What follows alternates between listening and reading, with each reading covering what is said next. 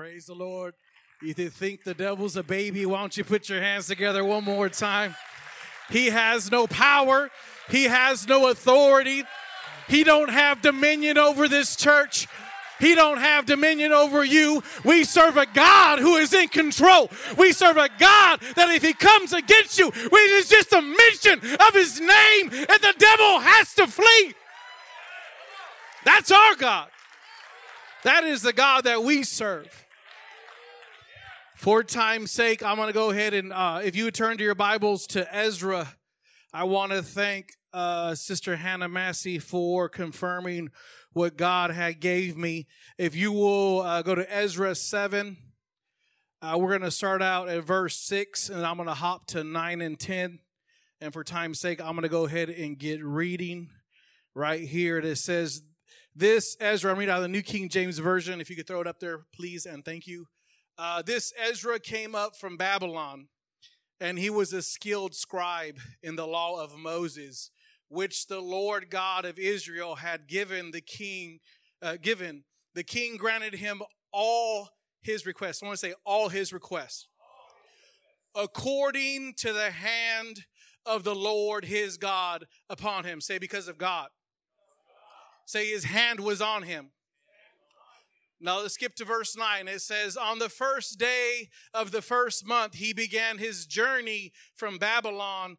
And on the first day of the fifth month, he came to Jerusalem according to the good hand of his God upon him. And verse 10 is the key verse that I'll be using today. It says, For Ezra had prepared. Someone say, prepared his heart to seek the law of God and to do it and to teach his statutes and his ordinance, ordinances. You may be seated in Israel.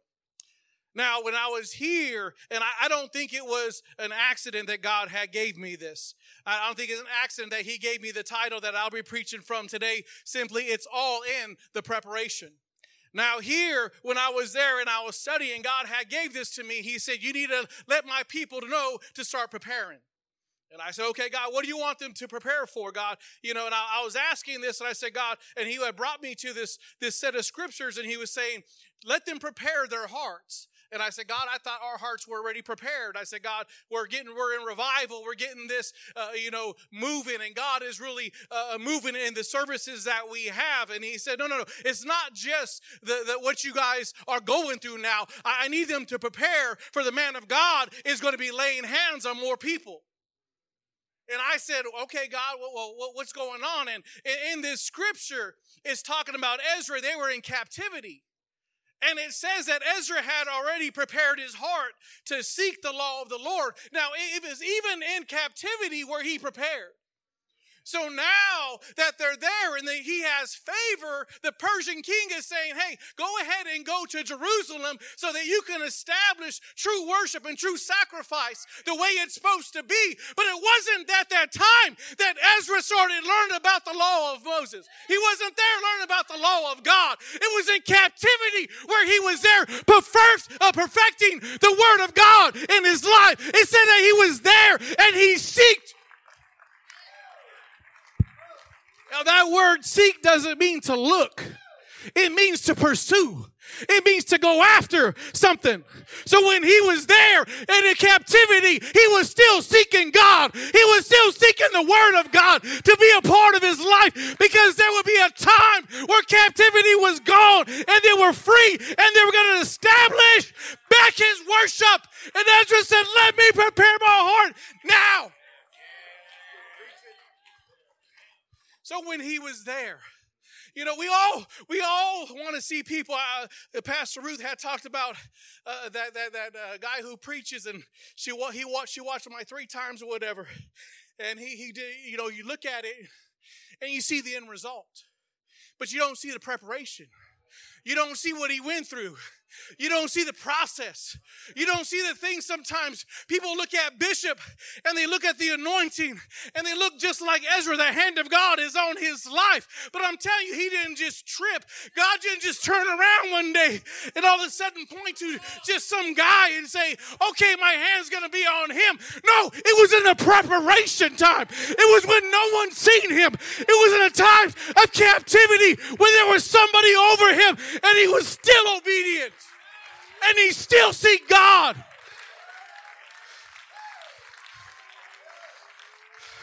I'm telling you, church, we need to prepare ourselves because we have a man of God who has already prepared himself. And God is saying, I'm about to send some on a journey to reestablish my worship and my true sacrifice in my house. And we look at at Pastor Moore and we look at Brother Pastor Barlow and you see the extensions going out and Pastor Gonzalez and you look at the other ones who are going out. It's only by the hand of God. It's only under the authority of the apostle that they're being sent. But when they're being sent, it's to establish true worship. It's to establish true sacrifice in the house of God. But it's through the apostle who has prepared himself way before we see the end result.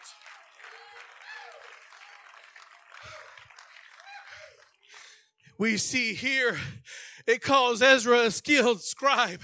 It says that he had the favor of the Persian king. He's about to embark on a four month journey to go back and establish the temple and true worship. Now he's there and he has to pick people to help him out. And you know, when you start picking people to help to do a mission or do something else, there's those ones where you're like, mm, do I really want that person? You know, it, it's hard. It's hard to really pick out. He's there and he, he's picking the Levites and he's picking some of uh, uh the people to help him out. And it says that during the journey, that four month journey that they were on, there were those who transgressed. And all of a sudden, they were, they were getting married to people they weren't supposed to marry. And all of a sudden, they're there, and he's trying to, to, to fulfill what his purpose was, and things go wrong. And the thing is, is you can read the end of the chapter and say, oh, what joy it is that he went back and reestablished. But it's the in between. It's preparing to reach the final destiny. It's preparing to see the end of what God has to do in our lives. It's at the end of the time sometimes people look at it and say, Man, I want that ministry. Man, I want to do that. But they never know the preparation time. They never knew all the turmoil that was in between. They didn't look at the time when everything's going great and all of a sudden they want to jump on board and say, I want to be part of that train. I want to be part of that destination. And they don't have no buy in. Telling you, it wasn't Ezra didn't prepare his mind when, when the king had gave him the authority. God had already gave him a favor already. And the thing is, is there be those who want to try to prepare themselves at the ending, and God is saying, "Oh, depart from me, I never knew you, you that work of iniquity." The thing is, is there's always those bandwagoners. There's always the ones all of a sudden want to be on Team Bishop because all of a sudden they see God, God's hand is on him. But the whole time before that, they, they want to talk about the church. They want to talk about him standing up for what's right and what God has to do. And all of a sudden they start seeing the influx come. All of a sudden they start seeing the miracles happen. And all of a sudden we're, we're Team Bishop. We're Team Apostle. And the thing is, is he's got to weed out who can be a part of it and who can't be a part of it because God will talk to him before he'll talk to any of us. The final goal is to see the, the kingdom of God established and for us all to make it to heaven. But the thing is, is don't wait too late to try to prepare to get to a place where God can use you. Don't try to wait too long and say, oh, I'll repent right before the rapture comes. No, no, honey. You got to get ready now. You got to get that sin out of your life. If you have anything that's there, you need a witness now to your coworkers and the ones at HEB and Walmart now so they can make it and have a chance to make it to heaven. But he needs a people who's willing to prepare now.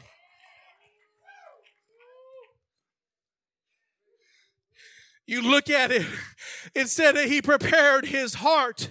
His heart is the inner man, his mind, his will, his thought process. When he was here, his whole focus, his whole life was on pleasing God.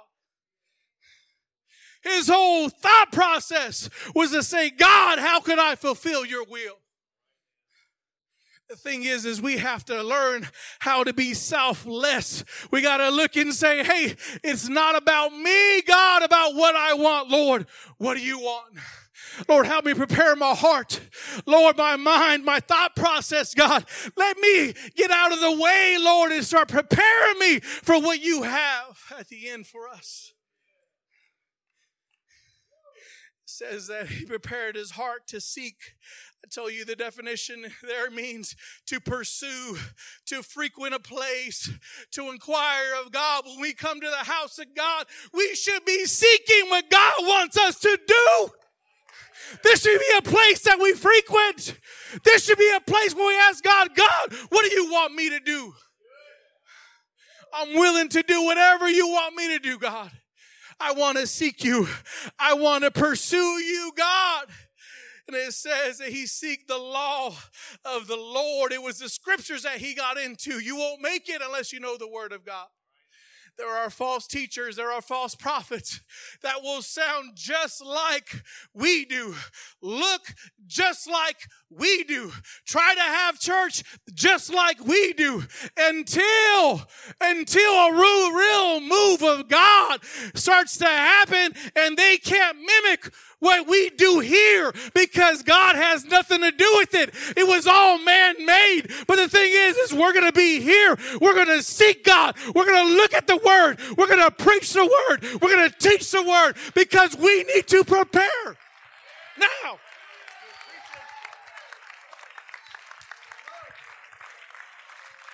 We got to be ready when God calls us to do something.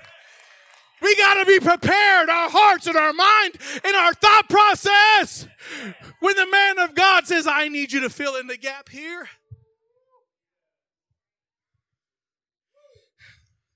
It says, and to do, it means to accomplish, to work, to produce, to make an offering when you're there and you have everything that you've asked God for, now it's time to do what He asked you to do.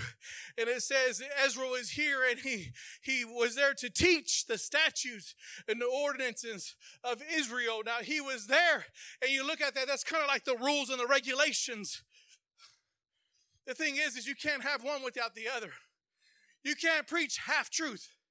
You can't go and be here and have a smile on your face and just preach the good things about the Bible. No, no, no. There's things we have to line up to also. There's things that God requires of us, the sacrifice and the time, because I'm telling you, you come up, you come and you see us up here and you see us preach and you see us over here delivering the word of God. But I guarantee you there's been hours of prayer up here. I guarantee there's been hours and hours of studying to make sure there's meat that's on the table for you. I'm telling you, you see the end result when we come up here and say, Thus saith the Lord. But I'm telling you, it was fought and it was won in the preparation of getting ready for these messages. I'm telling you, there are churches and there are, there are people who say they're of God. And the thing is, is they want all the good stuff. They want all the recognition. They want our people to call them uh, apostles. They want the people to call them prophets and stuff. And they want all the titles. But prophetess, they don't they don't want to prepare for it they don't want the preparation phase. They, they don't want to be there eh, when, when, when, they're, when they're, they're, the enemy is over them and they still have to seek out the word of God. When they're in captivity and God says, it's not your season yet for me to let you go free. And God's to say, I want to see what you're going to do in captivity because if you'll search me out and you'll love me, you'll follow me in captivity when you're free. I know you'll never turn back on me. I'm telling you, church, David. David, before he was a giant slayer, he was out in the field tending sheep. He was out there taking care of his father's sheep when he was out there. Before he was ever king, he was a servant and played the harp on request by the king. If you ever want to be something for God and do something for God, it's all in the preparation.